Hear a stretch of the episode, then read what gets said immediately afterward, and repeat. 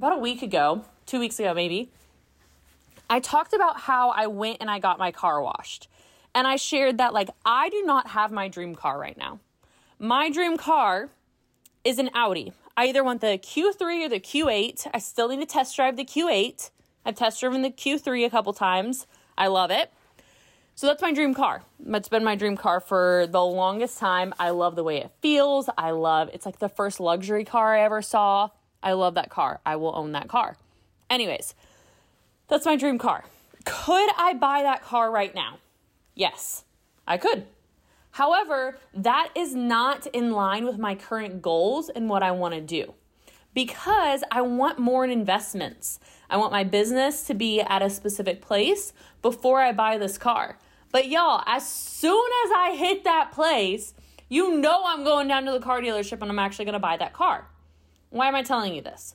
Well, because right now I have a 2015 Ford Fiesta. You can look it up if you don't know what it is. It's one of Ford's like racing cars. And it's a good car. It gets me from point A to point B. I paid it off about two years ago. I was super proud of getting to pay it off. It was a huge accomplishment for me. I bought the car. I've taken over the car payments. Like, it is my car. But it is not my dream car. In fact, like, because of where I live, I actually have one of the least nice cars. And I am okay with that because I know that I get to take care of the car and the vehicle that I have right now. You see, even though I don't have my dream car, I'm still gonna take care of it like it's my dream car. I'm gonna go and I'm gonna, gonna get it washed. I'm gonna get my oil changes on time. I'm going to make sure that the inside is clean. I take in my clothes. I make sure that it's vacuumed. I don't leave like food in the car. Because when you are faithful with little, you'll be ruled over much, much more.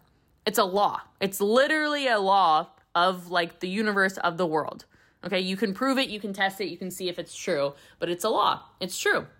And so when I'm faithful with what I have right now, whether it's in business and I'm faithful with the leads that I follow up with, maybe it's with my house and I'm faithful with like cleaning it up and doing the laundry, making sure I don't live in like a pigsty. When I'm faithful with the friends that I have right now, with my body, my hair, all of these things, when I'm faithful with what I have right now, I will be trusted with more. Because think about it, for all of you who are parents, if your kid destroyed every single toy that they had, like just completely obliterated it, where you're like, you are like two, or maybe you're five, whatever, however old you are, like, how on earth do you even destroy a toy this much? Are you going to want to give them more?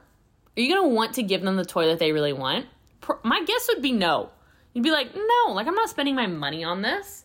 And the same thing is true for us. Why do we expect to be able to like talk to and handle a 10,000 person account when we can't even handle a 1,000 person account? When you have DMs that are unread and comments that are unresponded to? What would change when you get to 10,000 people? What would change when you get to your dream house if you're not even taking care of what you have right now?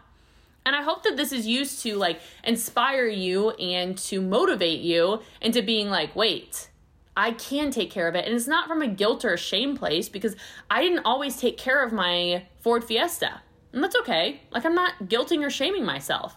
I'm just recognizing it and realizing it. And it's like, oh, okay, I get to take care of what I have right now because that you know I'm gonna take care of that Audi. Like, that Audi, beautiful. All right. So if you are somebody who's dreaming big, and I'm assuming that you are, considering this podcast title is Dreamers and Action Takers, hello, then I hope that you're taking care of your dreams right now. Be faithful with what you have now so that when you get trusted with more, you can do more with it. Your capacity is always going to increase, but what do you want that to look like? All right. So, what's one thing that you can do today? Don't get overwhelmed. Don't be like, oh my gosh, like I gotta. No, like one thing you can do today. All right. Focus on that and then move forward. I'm excited for you. I can't wait to see what is next. You're doing amazing. And remember, it's one step at a time. You're not going to get to where you're going just all at once. It's not a snap of your fingers and all of a sudden it happens. It's literally one step at a time. Okay, so take your one step. All right, you're amazing, and I will talk to you later.